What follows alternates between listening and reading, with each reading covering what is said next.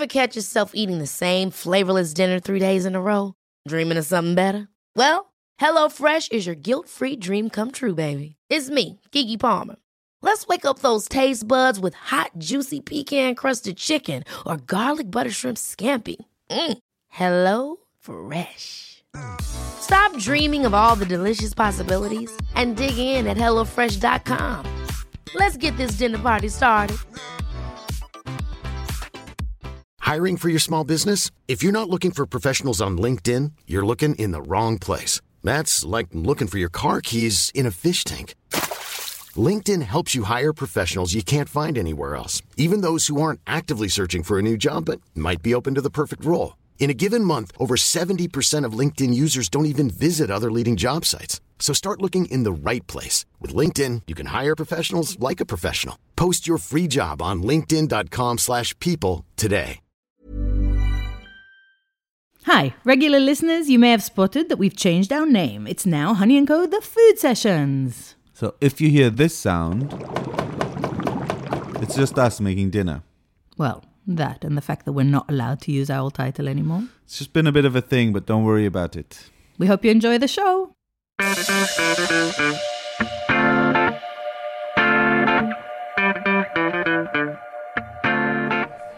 Hi, thank you so much for downloading our podcast, The Honey and Co. My name is Itamar Srulovich. Me and my wife have some restaurants in Fitzrovia and a couple of cookbooks. Ever since we opened our restaurant, we've been meeting so many incredible people who are cooking, who are making food, who are writing about food.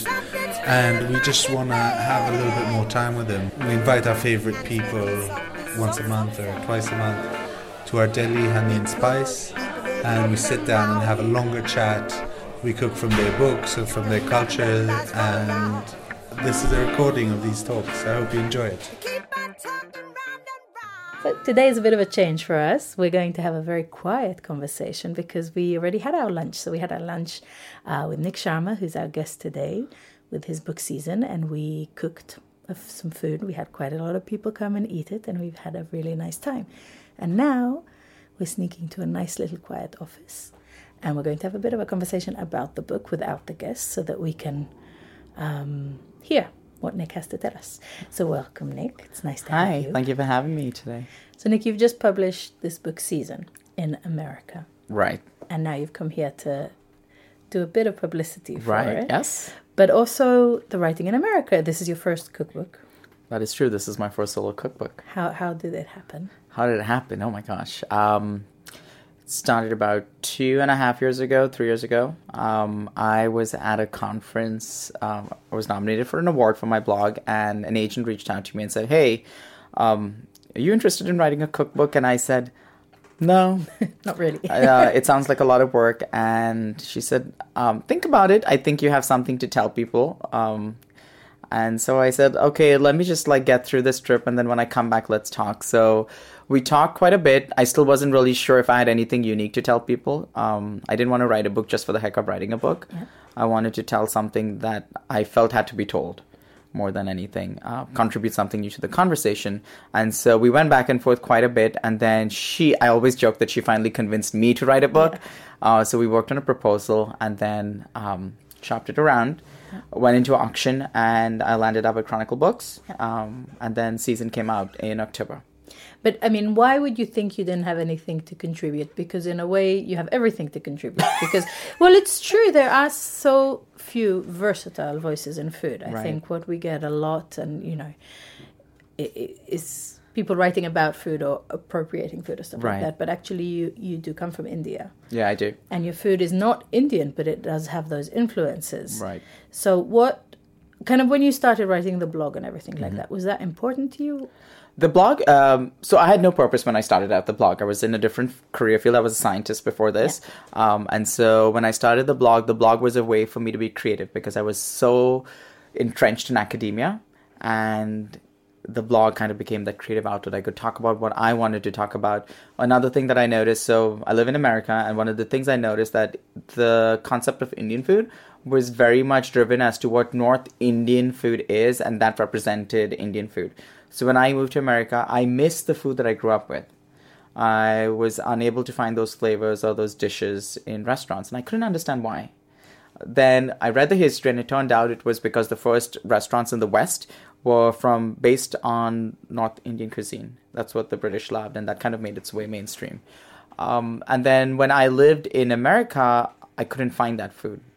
So that's how the blog became. But the blog also, not only was it a creative outlet, not only a way for me to express uh, or share food that I had grown up in India, but I was also cooking different. I was cooking the way a person comes and adapts and acclimates to a different land, Yeah. right? And so I wasn't fusing. I really don't like to say even I'm fusing food. I was cooking with what was available, what I knew, and so I was trying to connect my past, present, and future through food. Yeah. Um, and so that's what I was doing. So I started out with a blog, Yeah. right? And, And it was hugely successful. the blog. yeah, eventually. Nothing happens overnight. Right. That's okay for it. Um, you know. And so when I was writing the blog, I saw that a lot of my colleagues and my peers were writing cookbooks. And I thought, oh, maybe that's like the next step for me to do. So I reached out to an agent that I had read on a blog, and uh, the agent said, oh, if you are people are interested in writing cookbooks, can reach out to me. And so I did. And the agent, uh, I sent her, um, she said, send me samples of your work, and I did. And then she told me that, I was saying it's a she already. Uh, she said, I don't think you have anything to contribute. You don't deserve a book. I, Your voice doesn't deserve a book. And so, having come from a science background, you're used to taking criticism. So I said, okay, that's you just fine. took it you and just like move on, Yeah, right? yeah. And so I thought she's probably right. And also, just because you're doing something, it doesn't mean that you should write a book. That's Yeah. also something that you know I had to realize. Um, so I never thought I needed to write a book.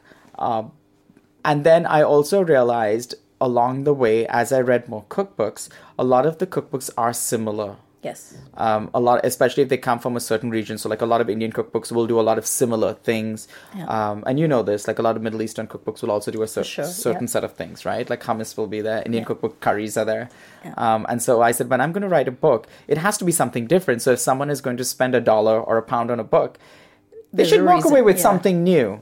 Yeah. Um, otherwise, you can just go and get it elsewhere. I think it's very clear from the book that you fuse your current day life in America with the flavors. I think that's part of what's so great about it because you move to a country and you oh your tastes always adapt a bit, don't Right. they? You start Yeah. eating what's around, but then to kind of give those little nods to spice and stuff Yeah. like that. And if we go back a bit further and we go back to your background a bit, so you were born in India. Mm-hmm. I was, So in, in which part?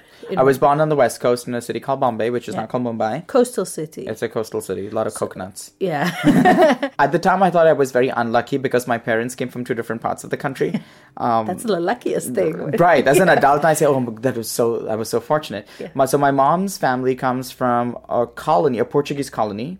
And Uh, she's Catholic. She's Catholic. Yeah. Uh, from a colony called Goa, which is on the west Yeah. coast, and so their food is obviously very seafood driven, uh, very meat oriented. Um, you'll get oysters, you'll get lobsters, you'll get fish, you'll get uh, meat, pork. They eat uh, chicken. Quite, quite different than what you kind of. But you assume what Indian Yeah. food is, right? Yeah. And then a lot of the food is so Western influenced because of the Portuguese and also because of the British. Uh, they were. It was easy for them to adopt those flavors, and it's in. If you think about it, that's something that I've also done. Yeah. Similarly on my course, and then my dad was from the north of India, from a Brahmin Hindu family, from a small town, and then he had moved to Bombay where he met my mom. So his food was very vegetarian, very dairy driven. Yes, quite, Um, quite a different yeah. world. Yeah. And so then growing up in the household, we would have dishes that both were kind of, I guess, like trying to seduce us into, into like whose culture is better than the other kind of thing. You would have these things that you wouldn't normally see at other people's houses Yeah. if I had gone. If you- so I thought what we were doing was normal. Yes. And I think subconsciously, that or unconsciously rather, there was no intent in their plan, but that helped to create the stage for me to to get involved. And you got involved in the kitchen from a young age. Was it okay for you to go into the kitchen as a kid? Yeah. Um, my parents really didn't care. Uh, my mom hates to cook. Okay. Which is why I overcompensate probably and cook. And the other thing was because she hates to cook, she was cooking the same thing every time. Yeah. And I used to get so irritated. And I would complain and say, Can you just cook something different? And she would say, You just like fancy things all the time. And I said, It's not about being fancy, it's just about it being tasting different. And so she would always say that, Yeah, it's like if you go to a restaurant, you would find a so there's this saying in Hindi. Um, the best way to put it in English is to say that if you have a dish, a simple dish like lentils, Yeah. if you eat it at a restaurant, it's delicious. But if I cook chicken for you, which would be better at home, you would think that's the lentils. Okay. So it's kind of like where you eat the value that you associate. And so she always she always says that. But it was just about flavor. And I think like you could cook the simplest thing. But do it well. Yeah, change the flavor. So then you decided you you should make your life elsewhere. Actually, so you you knew you were gay. Yeah. And knew that in India this would be an issue. Right. Yes. And so I wanted to move away because I knew at the time that it wasn't a place that I felt safe. Yeah. Uh, and so I wanted to get away. And I knew the West would be a place A for better me. place. Yeah. Yeah. Do you do you sense that on your day to day that actually I will have a better life if I leave this kind of Yeah.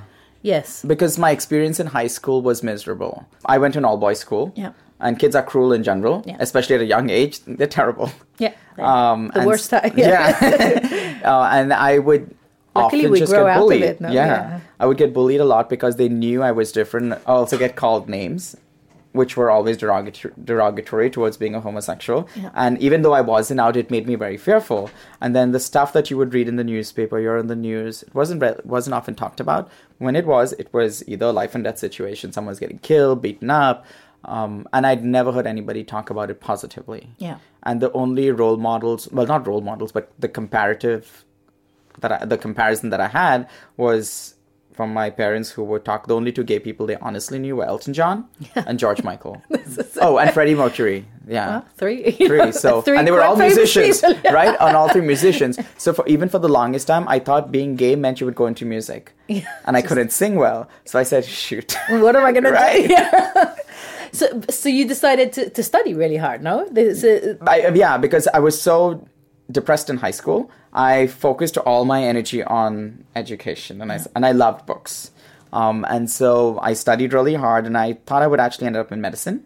Yeah. Um, I didn't do that. I ended up in science, more research oriented field, but that was my outlet, and I knew that science was highly valued in the West. My parents were poor, so I knew that I could get a scholarship if I studied really hard, and then I wouldn't have to depend on anyone. Yeah. Because if I came out, what if they disowned me? Yeah. and so I would be independent, free, and do what whatever I wanted. And so at the time, I had family in America, so I kind of knew a lot more about America than I did about Britain. Yeah. Um, and so it just kind of felt natural for me to kind of look towards America as a place to move to.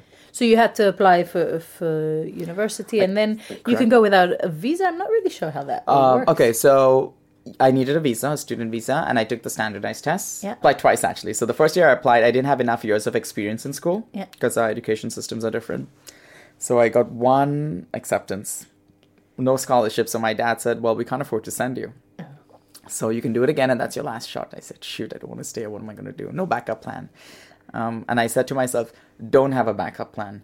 The minute you have a backup plan, that means you know that you're giving yourself maybe like even a fifty percent chance of not Yeah. You- You're giving the option. yeah. Yeah. And so don't do that.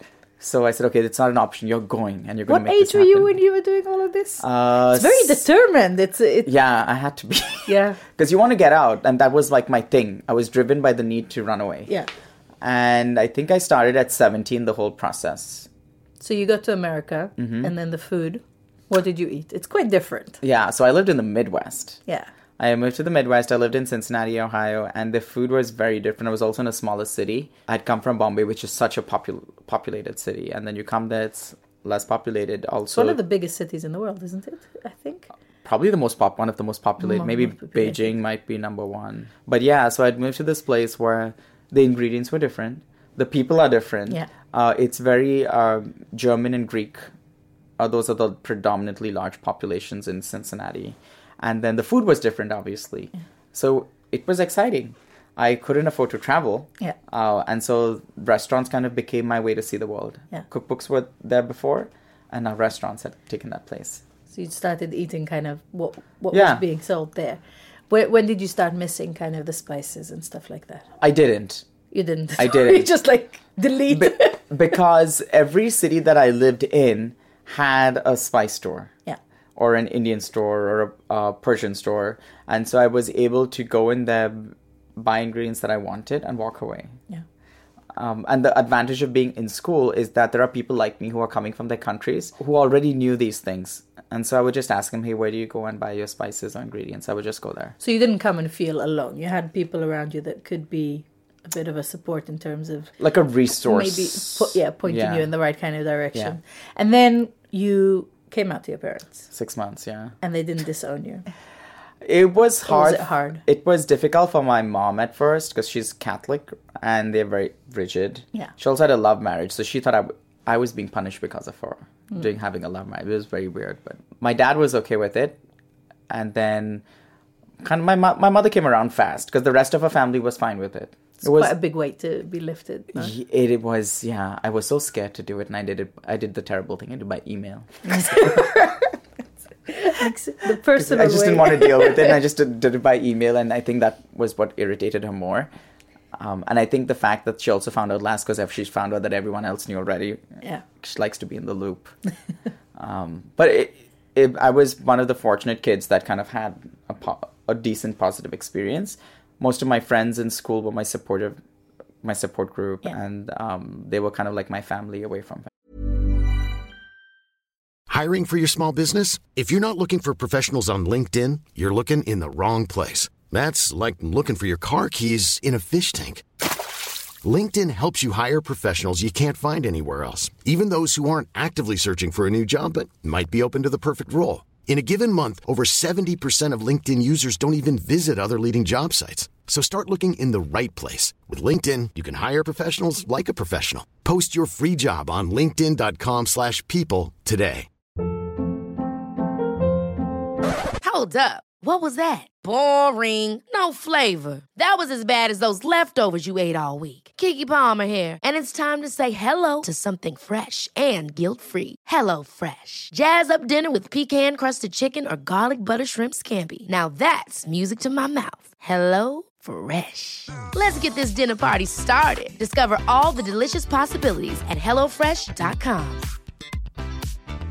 Mom deserves the best, and there's no better place to shop for Mother's Day than Whole Foods Market. They're your destination for unbeatable savings, from premium gifts to show-stopping flowers and irresistible desserts. Start by saving 33% with Prime on all body care and candles. Then get a 15-stem bunch of tulips for just $9.99 each with Prime. Round out Mom's menu with festive rosé, irresistible berry chantilly cake, and more special treats. Come celebrate Mother's Day at Whole Foods Market.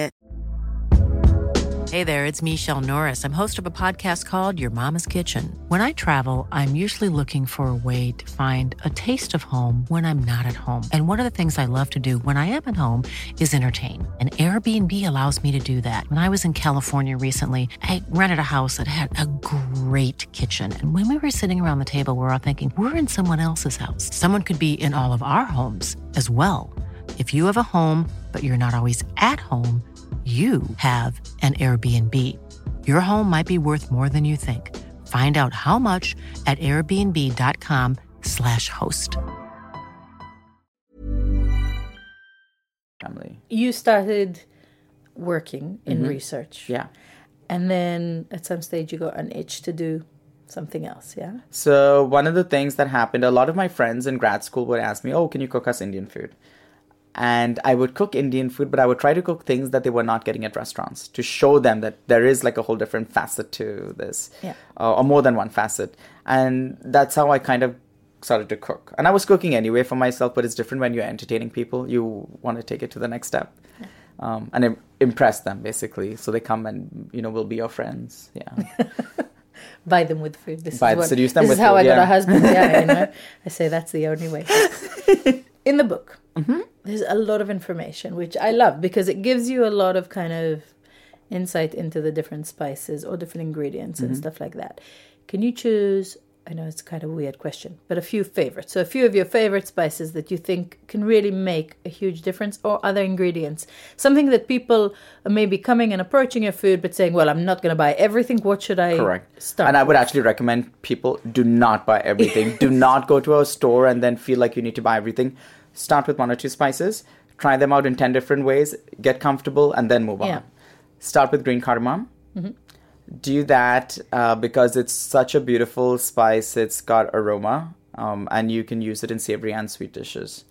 You can then probably. We had a bit of a fight about your recipes in the kitchen Oh, yeah? yesterday when we started prepping because in our kitchen You use the whole pods. You never ju- in cardamom. You You, use a lot whole- of cardamom. You can use the whole pods. Uh, but in your recipes, you say Correct. Yeah. split and take them out. And we started arguing because we were doing like with the green cardamom, some of the recipes we were multiplying for today was like Sure. 50 or 60. And Yeah. we were like, really? Are we going to do that? and I was like, no, you can use the whole pod. And then they were like, but the recipe says. And we try and cook the recipe. You should just call me up. Well, we, we were debating it. We were like, how bad is it going to be? So you're okay with using the whole pod? Yes, I think there's a place for it. If you're grinding something down, because some, uh, so one of the things I've learned over the years when, and also when the book I had my readers test the recipes in different parts of the world, um, what I noticed was that a lot of people don't like the whole pod, and some people prefer also just buy the seeds Yeah, you can buy- directly. yeah. And so to avoid that, That's me- lazy though. yeah, that is, and it also loses its potency Yeah. fast. I re- I would recommend just buying the pod, uh, but just to make it user friendly, I counted. I prefer counting things so people know accurately. If a recipe involves grinding, like if you're making a marinade, put the whole damn thing in and you know pulse it. Nothing will happen, Yeah. If you're making a pulao or a pilaf, heat the oil, crack the seeds, and put the, with the pod in there. Some people like the texture, and if you don't like it, throw it out later. Yeah. And there are times I feel in desserts that you don't want the whole pod. Okay. Um, people want the texture. So if you're making rice pudding, at least my experience, uh, some people don't like to chew on the pod. Yeah. So you, Um, do- yeah. so you get rid of that. then. Yeah. Although it makes a beautiful garnish. I I like whole spices. I think it gives a chance to talk about something. Yeah. Also, it gives it stays fresher longer, doesn't it? It's part of the thing. Okay, so cardamom is a good one. One of my favorite. Another one. Another one I would say is rose water. You know this, Middle East and India, we love our rose water. Yeah. In India, you go to restaurants and they don't do this. I don't know if they do this here, but in America, they don't.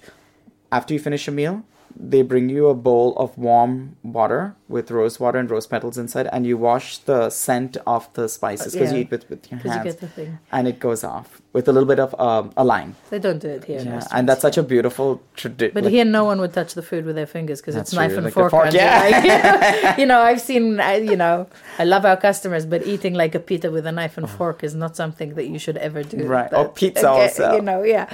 And then in in terms of like methods, there's quite a lot of like heating oils and getting spices into that. And Mm-hmm, Sure. I quite I like there's this part where you say to treat your kitchen as a laboratory a bit, which I think your science background is Yeah. probably coming into Yeah. play there. But t- talk me through that. How would you treat your kitchen like a laboratory? one of the things when you walk into a kitchen, walk in knowing that it's okay to fail. Yeah. I think a lot of people walk in, and I used to do this too, but when I started cooking, I wanted everything to work the first time. And it's okay if it doesn't work. Because when you fail, that's what makes you remember and you learn how to deal with the situation. You become more confident and you won't make that mistake again. Um, so that's the thing we do in science too. We walk in knowing that the experiment might not work, but it'll take us to the next step. And I think that's something to keep in mind. Another thing is look at your ingredients as okay, today I'm going to use this. And maybe I'll treat it this way, so it's going to taste different. So if you toast a spice, it tastes different.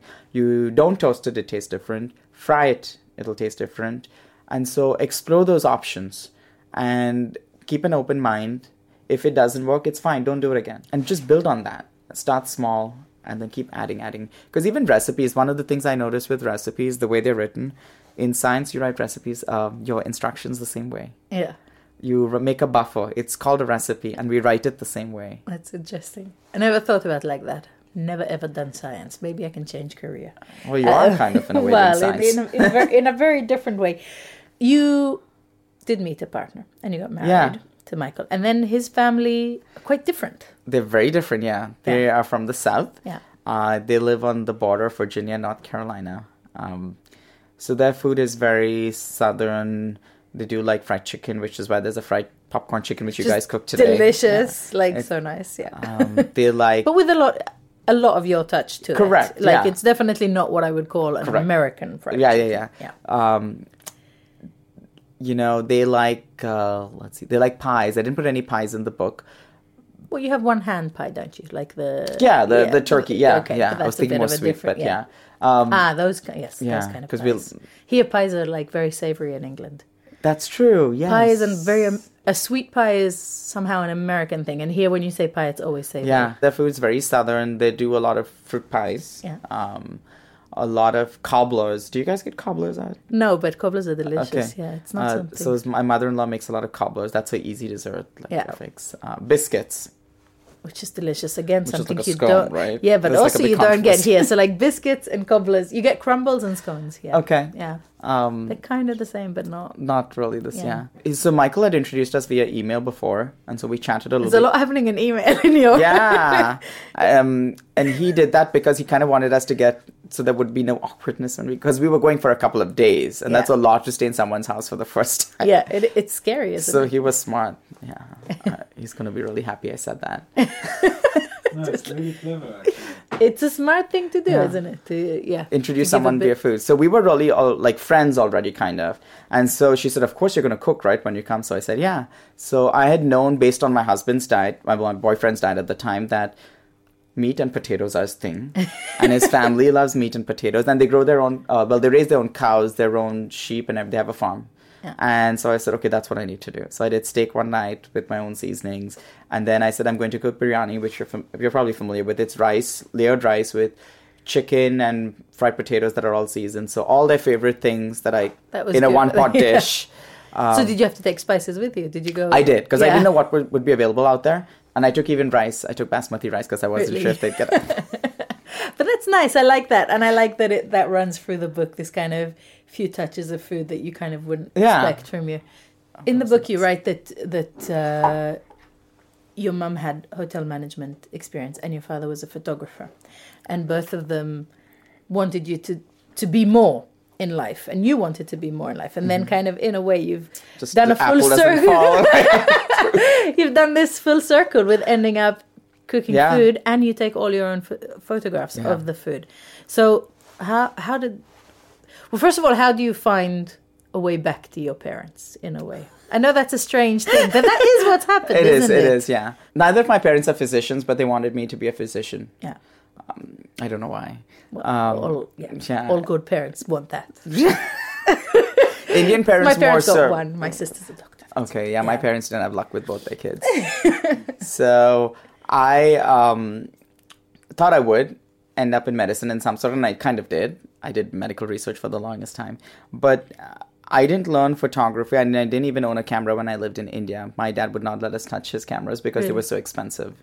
And so, and I resented the camera quite a bit because the equipment would take up space in the house, Yeah. and every time you'd bump into it, and he'd yell at you, and so I hated it. Uh, it was only until I started the blog that I was forced to learn photography because a blog is so visual. You're essentially eating food with your eyes. And the photography in the book is amazing. Thank you. It's really beautiful and different, which is really Thank you, nice. yeah. You know, that's quite hard to, to do, I think, now. Yeah, um, I kind of wanted to do things my way because I mean it's very obvious that I like to do things my way, from the cooking to writing. Um, and I feel like for t- these days, uh, the visual component is so important. I wanted to do something that kind of how my mind thinks about when I see food. So whenever I think about food, I always think in terms of the math comes out where I think of geometry. So you'll see a lot of circles and in the arrangements. But I also always think about the process of food and the ingredients. When I shoot, I always think about a ballerina on stage dancing, and the focus is only on her. And so the same things with my food photography, the lighting, it's low lit. Everything's always focused on the process or the dish, and everything else is noise falling to the background. images of you prepping is someone else taking the pictures because It's i think one of the unique things is is that you know uh, this is i don't know if people don't know if they're listening because this is a podcast but your hands are brown and that's lovely because that doesn't happen very often you know Yeah. so so how do you do that Um, a lot of practice, trial and error over several years. Uh, but I, yeah, I wanted to. I left my career in science to be a cook. I worked as a pastry cook for the longest time, and one of the things I said to myself, well, I really like books and um, even um, like newspaper articles where there are instructional photos because it makes it so easy to understand versus a set of words. And I said that might be the best way to do instructional things that are more involved and intricate. It makes it easier to explain. So let me do it in my own way. And then the other thing was having worked in a kitchen, I realized a lot of people that were in the kitchen uh, were so different. and I'd never seen that represented in magazines or newspapers. It was very like Very you know, white, isn't it? And I said, um, this might be my way of giving them a voice and showing that there is a different presence. The people that make your food actually might not look like Yeah. you, and we need to appreciate that. And so that was my way of doing it. And I wanted to also, like I said, like just represent it um, stylistically in my own the way I think about food in my mind. Try to bring it in image. Well, it, it comes across beautifully, I think. Thank you. What does the future hold for you? What does the future hold for me? I don't know. I, Is it like an ideal world situation, or you just gonna? I'm let- just so happy right now with the book. Obviously, like this is my first book, so I'm so happy with the way people have been so warm and receptive to the book all over. I mean, I'm here in London, Yeah. right? And everyone's been so amazing. Um, so I'm really happy about that. Hopefully, we'll see what happens down the line. I don't. I honestly don't know. That's good. Not Yeah. to have a plan sometimes is the best. plan. Yeah, we'll just go with the flow and see what happens. Yeah, but no restaurants or something like that. This is not. The... I don't think restaurants are on my list right now. Okay. Yeah. Thanks so much. It's been Thank a pleasure you. to talk to you. Been a pleasure to cook your food and eat Oh, it for thank you for lunch doing that. It was wonderful. Yeah, I didn't eat enough though. I need to go and have some lunch now because I was too busy serving it to the other people.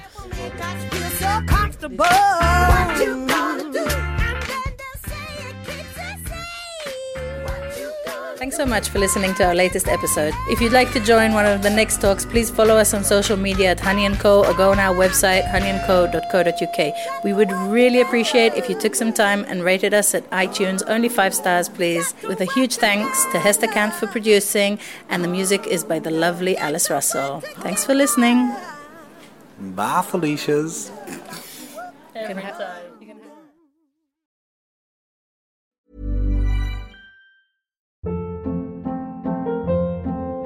Hold up. What was that? Boring. No flavor. That was as bad as those leftovers you ate all week. Keke Palmer here, and it's time to say hello to something fresh and guilt-free. Hello Fresh. Jazz up dinner with pecan-crusted chicken or garlic butter shrimp scampi. Now that's music to my mouth. Hello Fresh. Let's get this dinner party started. Discover all the delicious possibilities at hellofresh.com. Mom deserves the best, and there's no better place to shop for Mother's Day than Whole Foods Market. They're your destination for unbeatable savings, from premium gifts to show-stopping flowers and irresistible desserts. Start by saving 33% with Prime on all body care and candles. Then get a 15-stem bunch of tulips for just $9.99 each with Prime. Round out Mom's menu with festive rosé, irresistible berry chantilly cake, and more special treats. Come celebrate Mother's Day at Whole Foods Market. When you make decisions for your company, you look for the no brainers. If you have a lot of mailing to do, stamps.com is the ultimate no brainer. Use the stamps.com mobile app to mail everything you need to keep your business running with up to 89% off USPS and UPS. Make the same no brainer decision as over 1 million other businesses with stamps.com. Use code PROGRAM for a special offer. That's stamps.com code PROGRAM.